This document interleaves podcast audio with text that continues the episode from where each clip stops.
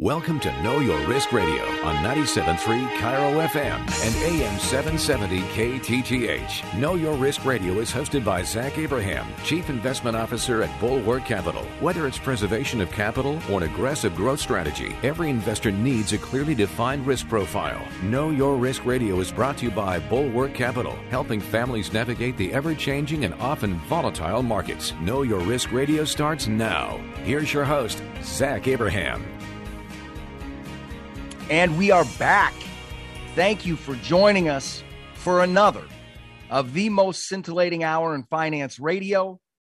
And guys, I'm pumped to be here. Hopefully, you're pumped to listen. Obviously, we've got a lot to discuss. Uh, two weeks ago, before I, well, no, was that three weeks ago? Three weeks ago, before we went to Arizona, I was telling you guys, watch out. I think in the next week or two, tech's going to get slammed um, and probably see another rally higher in oil. Yesterday, we hit 100 in oil, pulled back rather quickly.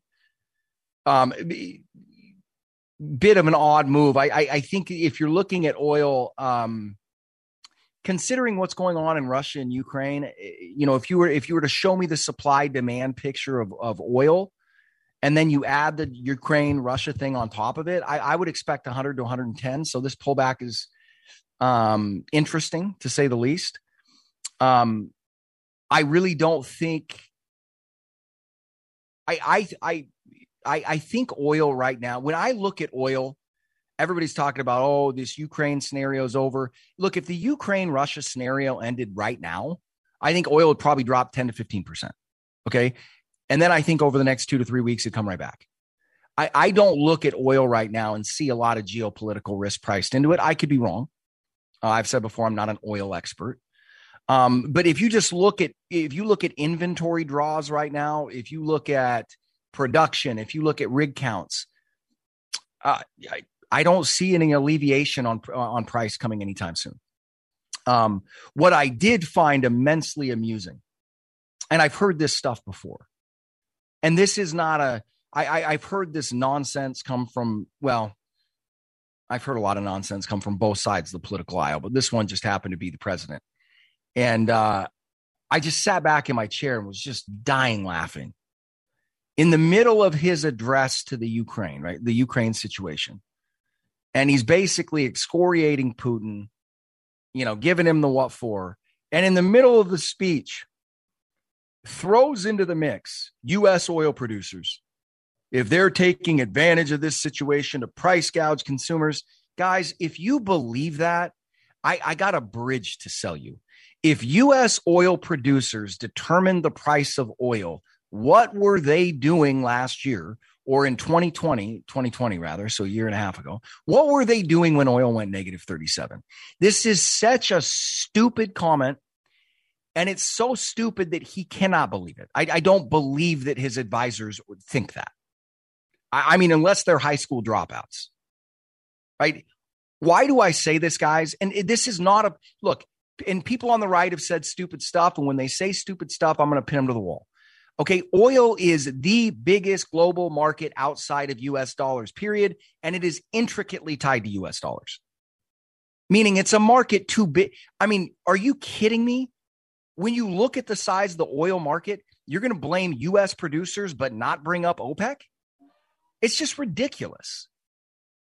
They, they don't have control over the price of oil. And then what do you want them to do? If if the if if the price at the at the wellhead for oil is 92, do you expect them to sell it to us for 70? I this war on energy is just insane. It, it, I, I, can't, and we'll get into the rest of the market update, but I just have to address this because it, it is so it, it, to me, what is scary about this, guys, is it smacks of, of, of, communist China, communist Russia. And, and, and I know that that sounds hyperbolic, but let me explain what I mean. The, to me, the danger of this, and I think the danger of the energy situation, what so you know, in general, is that when ideology leaks into, you know, common common practices, when we're when we start injecting ideology into something like energy that doesn't care what your ideology is that's a toxic brew right? Because now you're right. Energy's binary. You have it or you don't, right? You either have enough or you don't have enough. It doesn't care. There's no soft feelings, right? There there's no morality to it. it. It just is what it is. You can either flip on the lights or turn on your heater. You can't. Your car can either drive to the store or it can't. When you start injecting these non-factual, ideological aspects into something like energy, it's dangerous. And and and and then he's going to pick out U.S. producers I mean, I mean, if he's calling out OPEC, I would tell him I think OPEC has less control over the price than most people think. But but but that would be, you know, that would they they've certainly got a bigger say over the price of oil than ConocoPhillips or Exxon. I it's just it just scares me because I, I again I don't think he really believes this.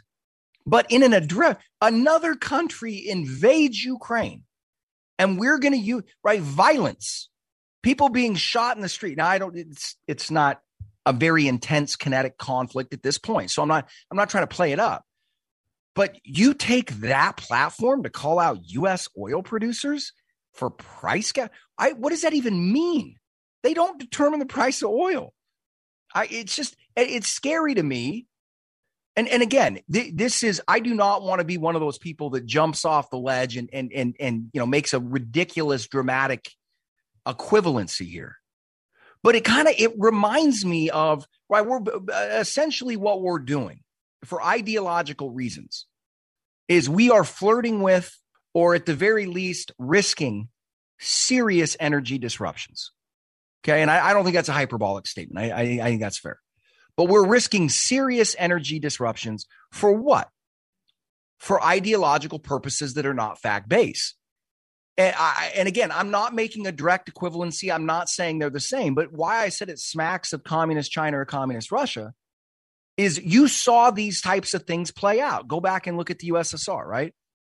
They make a policy shift of some kind that results in, you know, barren shelves and no food in grocery stores and all that kind of stuff because they're holding an ideological line against the West or whatever the case may be, or Mao Zedong for political reasons, uh, essentially starving 30 to 40 million people to death right? It's it's it, and again, guys, I'm not saying it's the equivalent. It's not even close. I'm just saying it, it it's it's that type of thing. And and those scenarios never play out well because you're injecting political ideology into something that doesn't care. Right? Oil isn't woke. right? Nat gas isn't woke. And it really it really amazes me the the the blindness to this whole energy topic because it's rather simple. And I was listening to a podcast on Joe Rogan, Joe Rogan's podcast, where he had a, a climate change scientist on, very sharp guy, um, knows his stuff. And it was just shocking to me the amount of anecdotal and, and and like I said, he knows his stuff.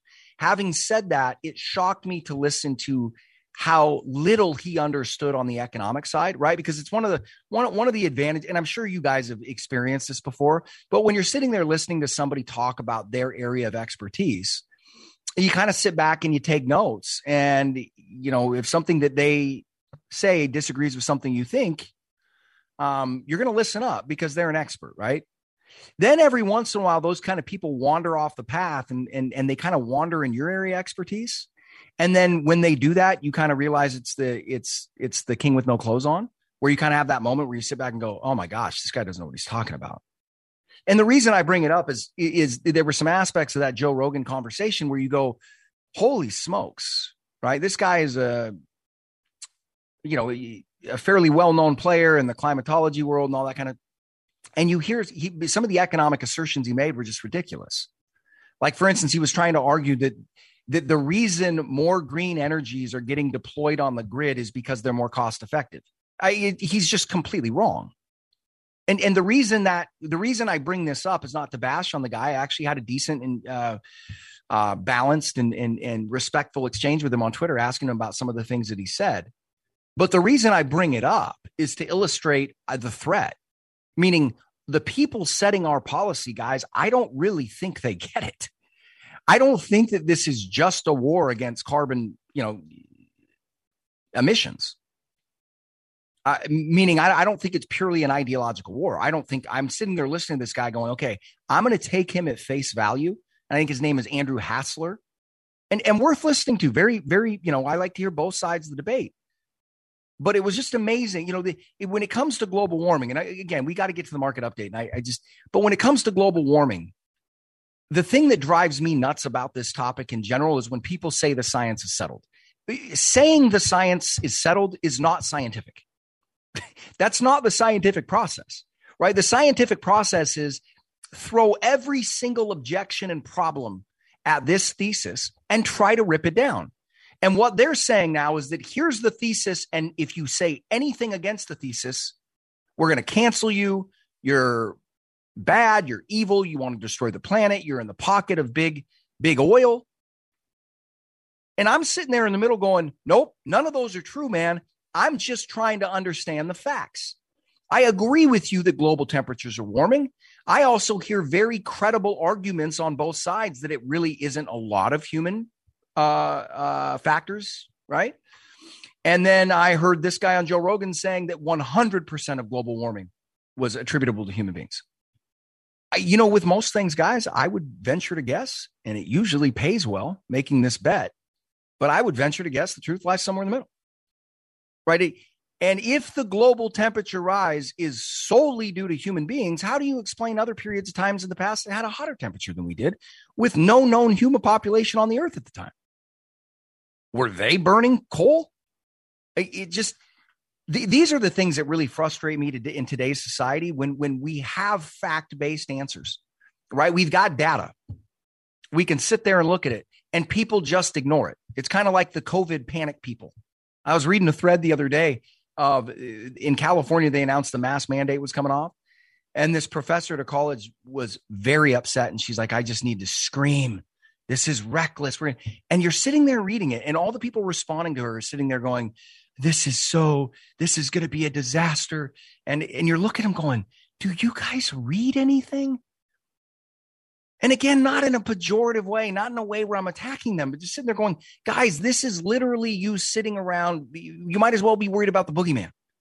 The threat of this thing is essentially over. Do people with comorbidities need to be careful? Sure. It's just amazing how far we've and and and it's probably part of the social media dynamic, but facts don't matter. You could just be in your own little corner of the world and believe whatever you want and nobody challenges themselves. The problem is, is that when you see that type of thinking and ideology deployed to, to in, a, in a sector like energy, that's where things get dicey, right? That's that's what runs you into a brick wall when you just blindly follow your ideology and you're not listening to any other inputs. It kind of reminds me of the Boeing situation, right? Like when you're just, you know, when that MCAS system took over, right? You're basically flying on the rules of the software system. Bear with me, it's kind of a sloppy comparison, but you're flying on the rules of the software system and it's not taking into consideration any of the other data, like its sensor is faulty because it, it's uh, a, a bird struck it. Right. And so you just keep you keep flying the plane according to the ideology built into the software system and you end up crashing it. And you see the same thing happen in in in in energy markets. And and I'm all for com- converting to, to, to, to new green energies. Who doesn't want cleaner air and a cleaner environment? All for it. I'm, I'm just not for forcing it on an ideological basis that ends up resulting in massive energy shortage and millions of deaths. And I'm not saying that's going to happen for sure, but what I'm saying is if you run this far enough, that will be what happens. So anyway, I had to go on that rant a little bit. Let's come right back for a market update. We also have an interview coming up with Chase Taylor. Um, obviously, with the things that are happening this week, Russia's incursion into the Ukraine, um, you know, these are times. This, these are times why we employ and have a macroeconomic uh, analyst, um, you know, on the payroll with us. So we're going to bring Chase in to get his breakdown of the whole scenario. We'll air about I don't know, 10, 15 minutes of that interview on the show. And then to hear the remainder of the interview, you're going to need to go to the, go to the podcast, knowyourriskradio.com, bulwarkcapitalmanagement.com. And as always, guys, had a great road show yesterday. If you meant, or, or if you meant to attend or you were going to sign up for it and you missed it, give us a call, 866 779 risk, and we can send out a recorded version of it to you. Anyway, so uh, and as always, if you want to call, talk about how we manage our risk managed portfolios, uh, which our value portfolios now flat on the year. Market's down about nine or ten still, I think somewhere in there, nine, nine, nine and a half. It feels nice. We've been hovering right around there. We didn't go down much. I think at most we were down at 4% when the market was down 12 or something like that, but 12 or 13. Um, but nice to be back in the green on the year or flirting with it in the value portfolio. Momentum portfolio is still a little bit negative. But anyway, if you want to know how we and there's a fascinating little thing. Even I didn't know this. We part of the thing we did in the roadshow, guys, is we actually ran the data going back to 2004, and we used actual returns from one of our fixed indexed annuities and used actual returns on did an average of a couple different bond funds, good ones, and we showed that in 2004, had you replaced your bond portfolio what was it? Was it a $1 million portfolio? I think it was a $1 million portfolio invested in 2004. Had you replaced your bonds with that fixed indexed annuity that is part of our bond replacement strategy, as of today, that change alone is responsible for $500,000 in greater gains, right? Switching from a bond that is riskier, that is losing money because of inflation going up and interest rates going up, that has no fee and is insured against loss, replacing bonds with our product through an extra $500,000 of value in the portfolio. People want to bash on the annuity side. Guys, they, hey, you know, fine. You can bash on it all you want. I'll take the extra half a million bucks. Right. At the end of the day, that's what this business is about. I don't care what an investment's called. Our job is to put our clients in the best risk adjusted scenarios possible, meaning lowest cost, lowest risk, highest rate of return. If I can own something that has no fee that's insured against loss, as opposed and, and makes five to six percent a year, as opposed opposed to a bond portfolio that net of fees makes one, one and a half. Why wouldn't I do that? Well, you should. So give us a call, 866-779-RISK and 866-779-RISK. Go to the radio show website, knowyourriskradio.com, bulwarkcapitalmanagement.com. You guys know the drill. Stay tuned. We're going to finish up the market update because I spent the first segment ranting about the energy situation. I just had to get it off my chest, man. You guys are like a therapist. I should be paying you. Uh, anyway, so stick with us through the break. We're going to be right back. You're listening to the Know Your Risk Radio podcast. Download and subscribe at knowyourriskradio.com. Do better in bull markets. Do better in bear markets. Pay less fees in all markets. You're listening to Know Your Risk Radio with Zach Abraham, Chief Investment Officer at Bulwark Capital Management. You can subscribe to Zach's free newsletter, The Bulwark Insider Report, at knowyourriskradio.com. Hey, it's Dori Monson with Zach Abraham, Chief Investment Officer at Bulwark Capital and host of Know Your Risk Radio. Zach, what's the number one concern with people's investments right now? Without a doubt, Dori, it's inflation, and it's here. With all this money printing and with still 0% interest rates, inflation will very likely rise. And when inflation rises, bonds get smoked. We've been telling people for six years if you're using bonds in the old school 60 40 mix as the safe portion of your portfolio, you're taking a risk in today's inflationary environment. Well, what should our listeners do? If you're worried about inflation, we believe that you should consider getting out of bonds and get educated with Bulwark's bond replacement strategy. We teach you exactly how to do it in our free booklet, Common Sense Investing. Learn how to protect your portfolio against loss, but still seek to grow your assets. Call Zach now for your free copy of Common Sense Investing, 866-779-RISK, or go to knowyourriskradio.com. Investment advice cannot be given without a client service agreement. Bulwark Capital Management is an investment advisor representative of Trek Financial LLC and SEC registered investment advisor. You're listening to Know Your Risk Radio with Zach Abraham, Chief Investment Officer at Bulwark Capital Management. Okay, so it's a short segment. Uh, and we are back, by the way. Missed the call sign there. Thanks for sticking with us. So, a little bit shorter segment due to time constraints. So, I'm going to do the first part of the market update over the next four minutes or so. We'll take another break. I'll come back and finish it, and then we'll move on with the show and get to the rest of the segments. Um, Okay, so we talked about right. We all know about the Ukraine Russian invasion, the spike, it, you know, the the chaos it created in markets. Uh, I think a lot of people were caught off guard by the rally yesterday. Woke up in the morning at the open, Nasdaq was down three and a half. It closed up three and a half, a seven percent intraday swing for a major index. You don't see that often. However, I will say this: that at the open yesterday, and I'm not bragging, I tell you guys when we get it bad, wrong, or or right, we have been short the Nasdaq in our value portfolio for the entire year. Um, it's been a wonderful trade. Um, actually a leverage short, two x short. Um, and we cut that by two thirds yesterday at the open. Why? Um, you when you get a big gap down like that after negative pressure, we were just looking for a relief rally of some kind. The other part of it, guys, um, is that this thing hasn't gotten as hot. Uh, the Russia Ukraine situation is as as some feared, and it, and it still could. Um, but the other thing is, is I think the market, and we'll see. I think the market sat there and thought, okay, if we've got tensions and we've got military escalation in Ukraine, that's going to stay the Fed's hand. That's going to keep them from raising rates. And I think that's why you saw the NASDAQ so sharply outperform yesterday. Um, the other thing, guys, is just like I was saying, volatility, right? We've been saying this for months now, just saying that these are the kind of things that you should expect. And I think that that really puts the emphasis back on the risk management side. Again, I, am not just talking my book, but that's why our value portfolio is flat to slightly green on the year and the market's still down nine or 10 right? I, and I and I think that's a microcosm, guys, of the market ahead of us. Meaning, if you don't have the ability to hedge and protect, to get out of the way, you know, to trade a little, if, if you don't have that capability, I just think you're going to be. It's it's it's like uh, fighting. You know, it's like going into a boxing match with one hand tied behind your back. And I've been saying that for you know two years. That now is the time. I, I you know, you look at all the dynamics going on in the world, rate increases, inflation, Russia invading Ukraine.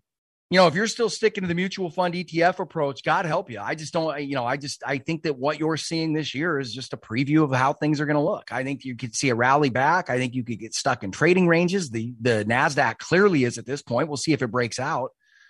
But you've got it pinned between 12.8 on the downside on the NASDAQ and 14.2 on the upside you know, I mean, we'll see. It can it can still break out. I just think it's going to be hard pressed if the Fed continues to to to increase rates. And and when you look at the scenario, the Ukraine scenario might stay their hand, but and and we get into this in our conversation with Chase. I, I think it's wage increases that are going to make them raise at least fifty basis or twenty five basis points. I don't see 50, especially now with the Ukraine scenario going on. But I do think that they're they're going to raise, and I think that that is yet another pressure on the back of tech. And it amazes me how people just keep diving back into the tech trade. And we, we've got some stuff. We actually picked up PayPal after it had fallen 60% or something like that. Not a big position. We're building it. That's not a recommendation. Um, you know, and I've said that we, gotta, we gotta sift through the wreckage. There's some good stuff. We actually added to some of our other big tech situations yesterday at the open. We pulled the short, took the profits from that short hedge that we were using and topped off some of our other positions. Um, but to me, guys, the action is still very much in the commodity space, the value space. Uh, interesting earnings announcement for Camping World. We'll hit that when we get back.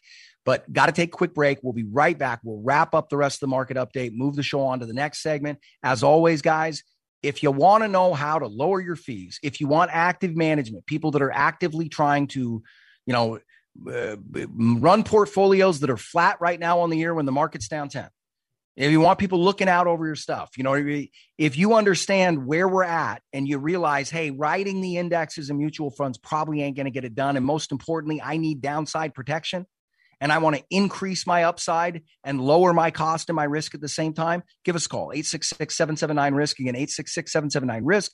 Go to the radio show website, knowyourriskradio.com or capitalmanagement.com. You guys know the drill. Stick with us. We'll be right back after the break. You're listening to the Know Your Risk Radio podcast. Download and subscribe at knowyourriskradio.com. This is Know Your Risk Radio with Zach Abraham. Listen to Zach discuss key investment strategies across several asset classes, not just stocks and bonds. Get your free copy of Zach's new booklet, Common Sense Investing. Go to knowyourriskradio.com. Hey, it's Dori Monson with Zach Abraham, Chief Investment Officer at Bulwark Capital and host of Know Your Risk Radio. Zach, what's the number one concern with people's investments right now? Without a doubt, Dori, it's inflation, and it's here. With all this money printing and with still 0% interest rates, inflation will very likely rise. And when inflation rises, bonds get smoked. We've been telling people for six years if you're using bonds in the old school 60 40 mix as the safe portion of your portfolio, you're taking a risk in today's inflationary environment. Well, what should our listeners do? If you're worried about inflation, we believe that you should consider getting out of bonds and get educated with Bulwark's Bond replacement strategy. We teach you exactly how to do it in our free booklet, Common Sense Investing. Learn how to protect your portfolio against loss, but still seek to grow your assets. Call Zach now for your free copy of Common Sense Investing, 866-779-RISK, or go to knowyourriskradio.com. Investment advice cannot be given without a client service agreement. Bulwark Capital Management is an investment advisor representative of Trek Financial LLC and SEC registered investment advisor. You're listening to Know Your Risk Radio with Zach Abraham, Chief Investment Officer at Bulwark Capital Management. And we are back. All right, so so getting into the wrap up part of this uh, market update, which is going to take a little while, so it's probably not fair to call it a wrap up. Um, but the continuation of this discussion, um, you know, I again, guys, I, I think I think it's important to look at the trend. Um, you know, again, we've been saying this for a while. Uh, S&P and NASDAQ are still down on the year, um, and NASDAQ leading the way. I don't really think that that's going to change, right? Because rates are going rates are going up, and that's going to be a hindrance on valuations. And you guys know I've talked a lot about that. Um, it the the, the the opportunity that this opens up for other investors, though, is that while all these people are going after the tech and chasing it and buying the dip, baby, right? We still look at the commodity space, the energy sector, guys, it's still dirt cheap. Value is still dirt cheap. Still big. The, the disconnect from economic fundamentals in this market is staggering. So, Camping World, you guys have heard me talk, talk a lot about Camping World. And if that's the only stock that you pay attention to that we talk about, you probably think I'm an idiot because it hasn't done that great but it's really fascinating. So they came out with their quarterly earnings announcement. Uh, they blew away estimates for revenue. They blew away estimates for profit. They're at a 1.2 billion dollar market cap. They're cranking out 600 million in free cash flow. They've paid off half their debt. And they've tripled their dividend, and the stock is down. So they came out the other day earnings announcement. They announced another 25% increase on the dividend. Like I said, they beat on top and bottom lines, doing better than they've ever done. And stock sells off by 10 or 11%. It's pretty amazing, right? Now, what I think is happening here is that RVs, Camping World sells RVs, right? It's considered a consumer cyclical, right? Meaning that people are more likely to buy expensive RVs when the economy is doing good and less likely to buy it when the economy is doing bad. What the market is thinking is that this surge in RVs is solely attributable to COVID, right? It's treating it like a COVID company. Um, and look, we'll we'll know that eh, Camping World's numbers are going to tell us whether the market's right or I'm right over the next year. So it's it's not it shouldn't take long. Uh, where we think the market is getting it wrong on Camping World is that we think that I, I would expect their revenue to pull back somewhat this year because of the ending of COVID. But I mean, the stock is trading at like 4.7 times earnings. So, in my opinion, that pullback in revenue is already priced in. And on top of it, the stock's throwing off a seven and a half to eight percent dividend. It's ridiculous. Now, here's the one part that I disagree with about management. I saw that they increased the dividend and I went, oh no. Why did I say, oh no? Because in this environment, now there are other things going into it, guys. And I'm not saying I know the reason why everybody bought and sold Camping World. I don't. But from my read on it, the reason that they, that that the stock sold off so hard is a they think it's the top of the cycle, so this is as good as it's going to get and B, at the top of the cycle, management just announced a bigger dividend, which obviously hampers earnings. And, and it's this dynamic is the reason why I think that they should suspend their dividend in general and use the money to buy back stock. And, and here's why, right? Your stock is now negative and you have tripled your dividend. The market is telling you it doesn't care. Okay, so as a shareholder of that company, if the market doesn't care, I'd rather you use the money to buy back stock. If we just pay a dividend, the company pays the dividend, that dividend money is gone. It, it paid, right? It, it does nothing else. You pay it out, it's gone. Right? You buy back stock, that has a lasting impact. It concentrates our ownership as, as shareholders and it retires those dividends. So at the same time, our ownership percentage in the company is going up because they're retiring those shares they purchased. They don't have to pay dividend payments on them. right? So earnings rise at the same time. So I put out a tweet the other day and and tagged Marcus Lemonis and Camping World in it, and I said, "Look, love what you guys are doing. Uh, I I love the thought behind raising the the dividend. You're trying to return cash to shareholders. I get it. I love it. You know, tip of the cap. Here's the deal: we think you're wasting your money. We could be way better off buying the stock back. The market doesn't care about the dividend. It's actually being seen as a liability as opposed to an asset. And again, proofs in the pudding. You've tripled your dividend and your stock's down. Now, does that make sense? No, but there's a lot of things in this market and culture that don't make sense. And so my whole point is uh, then save your money. Right? Eight percent dividend is almost a, they're paying out a hundred million dollars a year in dividend payments. And the stock's still trading at a four times earning. And I'm sitting there going, why would you keep paying that money out? Use that hundred million dollars a year to buy back the stock. Which, you know, in, there's less shares outstanding, so earning per shares go up, our ownership interest goes up. It, it it's it, and then every share of stock you buy back, you're getting a guaranteed seven and a half, eight percent return on it. So the interesting thing is, Lemonis, to his credit, saw the tweet and responded to me and said he agreed. So if you're ready to throw in the towel on Camping World, I'm not, and I'm not advising you buy it. I'm not advising you sell it. It's I mean, I think it makes up three and a half percent of our clients' total stock portfolios. Okay. So it's not a do or die thing. I just think it's a really uniquely underpriced company and it's paying out a fat dividend. What will be interesting is if he pursues something along the lines of what I'm talking about, because, and that's kind of one I, yeah, this sounds weird, but bear with me. One of the reasons why I wanted to pull the dividend is I want to see the stock get smoked. People are like, you want it to get smoked? Yes, because they've already approved $200 million for a buyback right? So let's say they announce the suspension of their dividend and the stock drops to 22. I'm not saying it go there, but today it's at 31. Let's say it drops 22. Right, that's like a 30% drop in the share price. That means that that $200 million they've got approved for buybacks buys back 30% more stock. And this is the environment. This is why we're targeting companies like this. This is where we think we're at is that the value, and we've talked about this before on the show, but these types of value stocks that have been overlooked, they've got a lot of them have gotten to the point where I don't want to use the word manipulate, but they can. I mean, they can financially engineer their own stock price.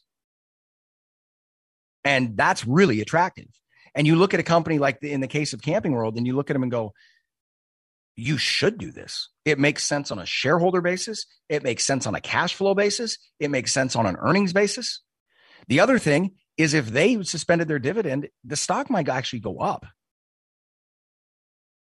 right? Because the way the market looks at it is, hey, that's a hundred million dollars back in the company's pocket. So I, you know, those those those situations are still very much alive. And I also think it's funny, you know, it did get slammed right after that awesome earnings report, Camping World did, and it's already clawed the vast majority of that back. Um, so many other plays. Uh, one of our oil plays yesterday. I, it really looks like the oil companies are starting to unthaw a little bit. They haven't really been tracking the price of oil. But uh, one of our one of our plays that we were excited about, as a matter of fact, it's one of the ones we've talked about on the show that we bought at like an eight hundred and fifty million dollar valuation and ninety dollar oil. They're paying out like six hundred and ten million dollars of free cash flow. So you buy a company for eight hundred and fifty mil that has no debt and hundred million dollars on the balance sheet, and in one year they're free cash flowing six hundred and ten million dollars, or roughly you know sixty five percent, seventy percent of your total investment in a single year. Well, yesterday that company, and I'm not going to say the name because it's small and, and and you know I could get in regulatory trouble. It's it's a it's a small cap, right? 850 mil. But um, they just announced a massive oil find off the coast of Namibia. They own a piece of it. Their stock popped 23% yesterday. It's up another 4% today. Um, I this energy opportunity is still there, I, I, massively there. And what I, and I'll, I'll repeat it again, what, what the market, in my opinion, is getting wrong is you hear people all the time saying stuff like, well, I don't want to buy oil stocks because we don't think oil is going a lot higher. Doesn't need to, guys. Doesn't need to. These things are flipping cash machines at this level at $90 oil. I mean, it's stupid. Um, other things going on. Okay, we talked about the value update, um, the rate hike scenario. We talked about that. I'm really interested to see what the Fed does. I, I was under the opinion yesterday that the incursion into the Ukraine would stay the Fed's hand. Then I had my interview with Chase today, and he doesn't think that they can pass. He thinks they're going to raise 25 bips. The market basically has that priced in at this point. So if they do that, I wouldn't expect it to create a lot of waves. Now, I think this is a very slim chance, but on the outside chance that they come in and do a 50 bip hike, that would create some waves. Because I just I, I don't see that as being priced into this market. Um, but we'll see. I mean, that you know, I nobody's got a crystal ball. You don't know what those people are thinking, and I just I don't know. We'll see. Uh, I'm going to take the other side of Chase, which is not usually a good idea, especially on macroeconomic things, and that's why we listen to him. I just don't see him raising in this scenario. I guess they could always pull it back. If, you know, if, if like for instance, if they were to raise 25 basis points and the Ukraine situation and Russia situation kind of spiraled out of control, they could always pull it back. But man, they do need to. And like Chase points out in the interview, and that's why I want you guys to hear the entirety of it. Like I said, we're going to run 10, 12 minutes of the radio interview. I got to get rolling here pretty quick to get that started. But I, I want you to hear this, but also subscribe to the podcast because hear the rest of what Chase has to say. He's got some really interesting comments on food prices, obviously gas, obviously Ukraine, uh, the geopolitical dynamics, you know, that lie there within. Uh, and I just think it's, I, you know, I think this is this is an important issue in markets and in in the world and the global economy. Um, it's also interesting to see the Chinese interaction into this. Um, Chase is going to get into that too, so I don't want you guys to miss it. But what else are we looking at, guys? I mean, I think that um, I'm trying to think outlook. One of the things we were wrestling with is what's the outlook on the Nasdaq. Nasdaq, and the reason I think that's important is just again, it's the weight of the Nasdaq. I just I, I think as the Nasdaq goes, it's going to be very hard for the market to bucket, right? So, for instance, the Nasdaq has been singled out this year right? But look what it's done to the S and P 500. I mean, it's it's you know Nasdaq was down 15, 16 at the bottom yesterday, and S and P was down 13. You know, so it's going to pull it with it. Um, but I, you know, right now the Nasdaq just looks like it's in a trading range of 12.8 on the downside, like I was saying in the market update to 14.2. You break out above 14.2, and I think that's a different ballgame. But so far, they just hasn't been able to gain that traction. Um, what else are we looking at? Nat gas scenario, keeping an eye on that. Truthfully, between you guys and me, I would have expected to see Nat gas, and Nat gas did get a pop, pretty big one, and then gave it back pretty quickly. Um, I think the Nat gas story as it relates to the whole China or Russia Ukraine thing is is more interesting because Nat gas is more at the center of the European uh, um, energy crisis, or what we're calling an energy crisis. Um, but you're not seeing a whole, you know, I don't think anybody, everybody's taking the Russian scenario uh, seriously, but we're nowhere close to a worst case scenario at this point. Um, I, I'll just continue to say, I look at the world today and everything that just keeps happening, you know, has me pointed toward natural resources, has me pointed toward raw materials. War and conflict even make that more important because right? You got war and conflict going on, and the transportation of goods and services across borders becomes more complicated, more expensive. And it just it amazes me how you go through something like COVID and all the things that kept landing deflationary, right, are flipping inflationary. And and and that's another reason why I want you to listen to the topic because I think the inflation discussion that Chase and I have is really important. Meaning, you could see prices move substantially higher this year from where they currently are and see inflation cool. And I think that's going to confuse a lot of people. But you got to remember, in order to maintain 7% inflation, prices have to keep going up by 7%. Right. So it's not like you hit this point and then you hold there.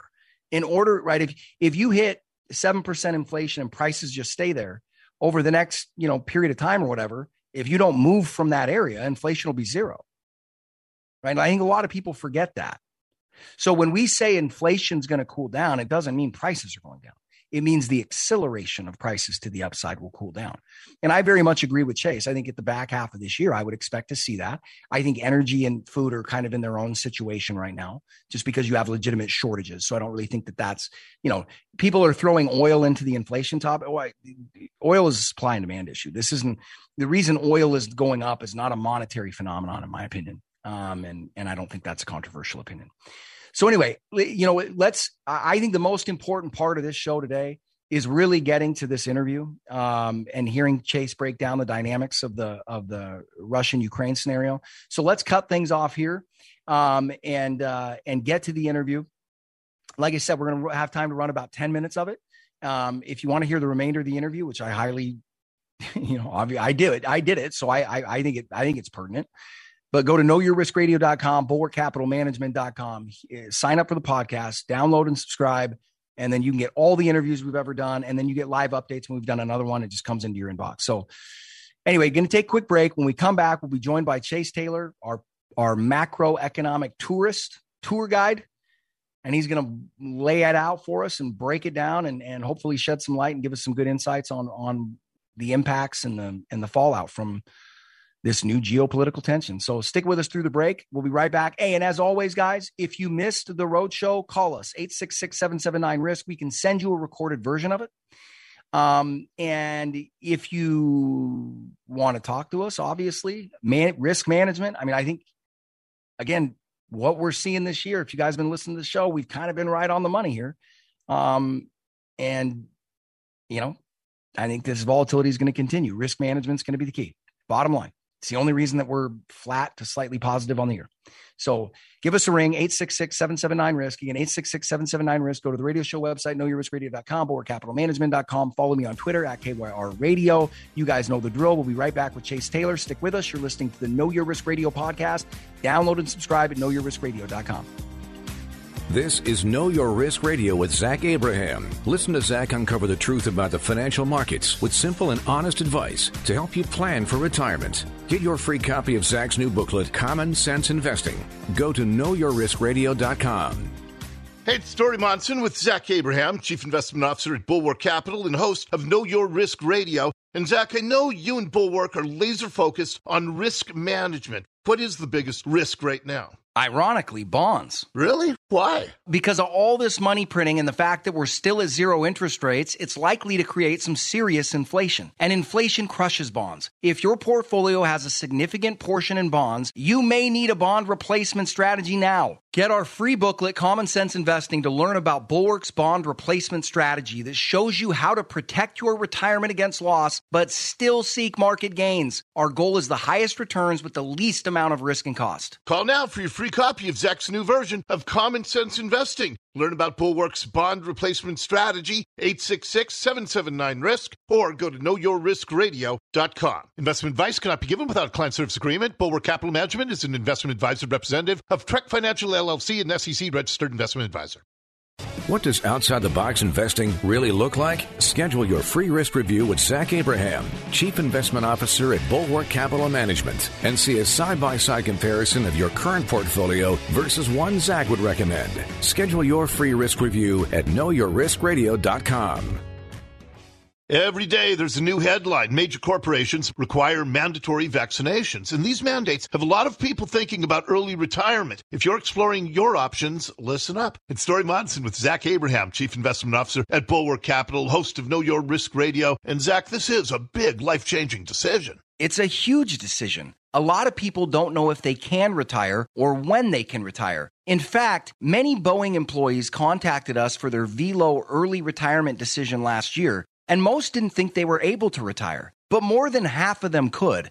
Look, the last thing you want in a time like this is to leave your portfolio vulnerable. And that's why we emphasize risk management. We have the experience to guide you through the numbers and show you when it's your right time to retire. Don't you want to know? Call Zach now and find out. 866-779-RISK or go to knowyourriskradio.com. Investment advice cannot be given without client service agreement. Bulwark Capital Management is an investment advisor representative of Trek Financial LLC and SEC registered investment advisor.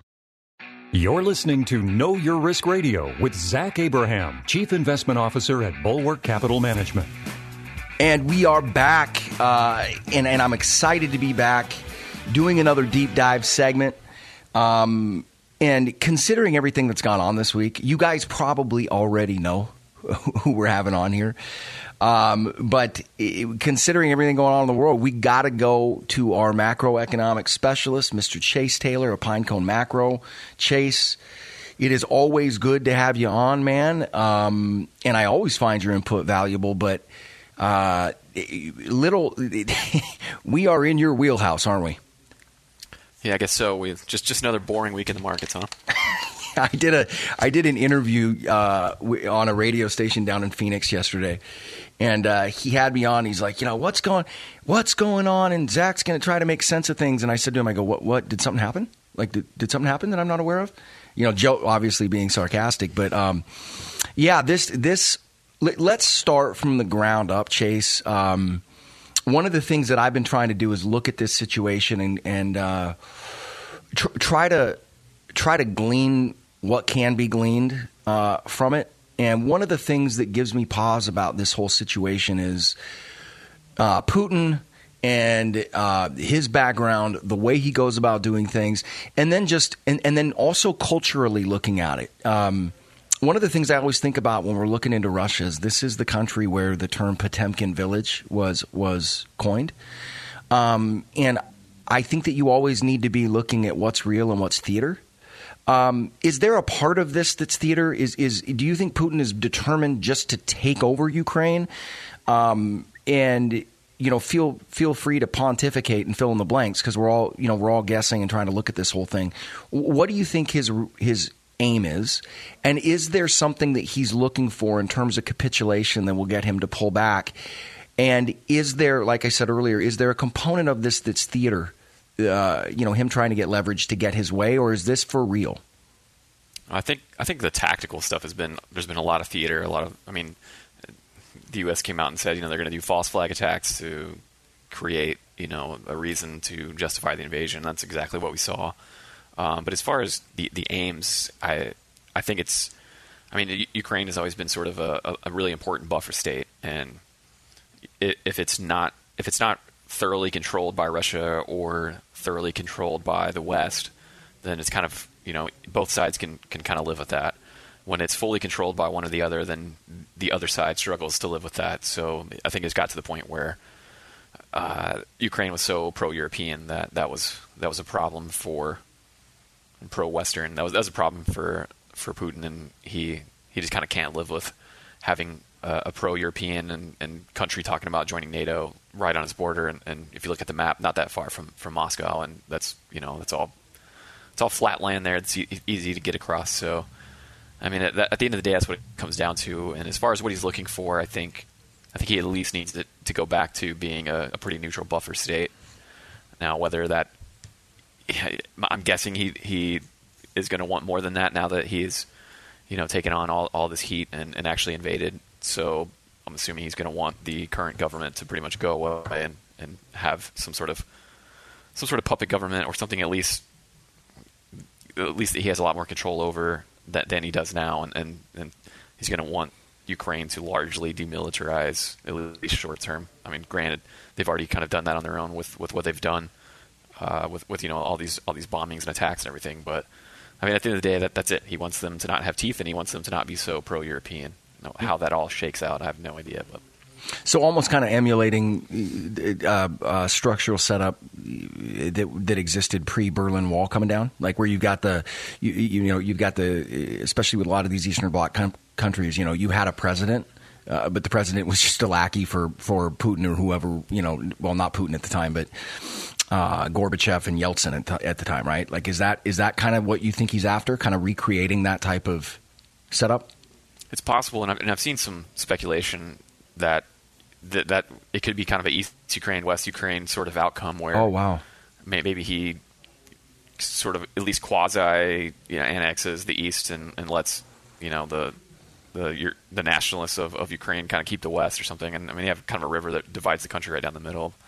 Um, but Kiev's on the on the on the west side of, of the river there, so that makes that kind of awkward. Um, but yeah, I mean, I, at the end of the day, I'm not sure. And just it's kind of confusing to see how this is going to play out. Uh, the, the, markets obviously freaked out, and then they got really happy whenever they heard they were going to talk again, or they were open to talking again. It, it just kind of depends on how these talks go. If if they do surrender to to Russia and then have these talks, I mean, it, it's sort of awkward. Like what you you can't really have talks when whenever one party has a gun pointed at the other. but, but, at the end of the day, like it, the way this all actually works out, it might does tend to make right when it comes to outcomes. So uh, it probably is how it's going to go down. One of the things uh, that I've been thinking about, and and I could be completely off base here, but the the the role that Ukraine plays in that part of the world, and really Europe as a whole, is is you know it's a breadbasket. Uh, it's the breadbasket, right? Especially the Crimea. I mean that, that's that's correct. A correct assertion on my part. Correct. I, I can't remember on, on, on the Crimea side how much how much the wheat's grown there, but but Ukraine is a is a bread basket of that area. Is that yes, fair absolutely. to say? Yeah, yeah, well, that definitely is. Do you think that that plays a role in this? Do you think that he's looking at that component of it? Because I mean, if you've got if you've got the breadbasket squared away, they clearly have energy squared away. They're somewhat with Ukraine in the mix. I would look at them and go, they're they're, they're somewhat insulated from inflationary pressures. Uh, at least much more so than a than a country that does not have those natural resources. Do you think the food side of it and the inflation side of it plays a part?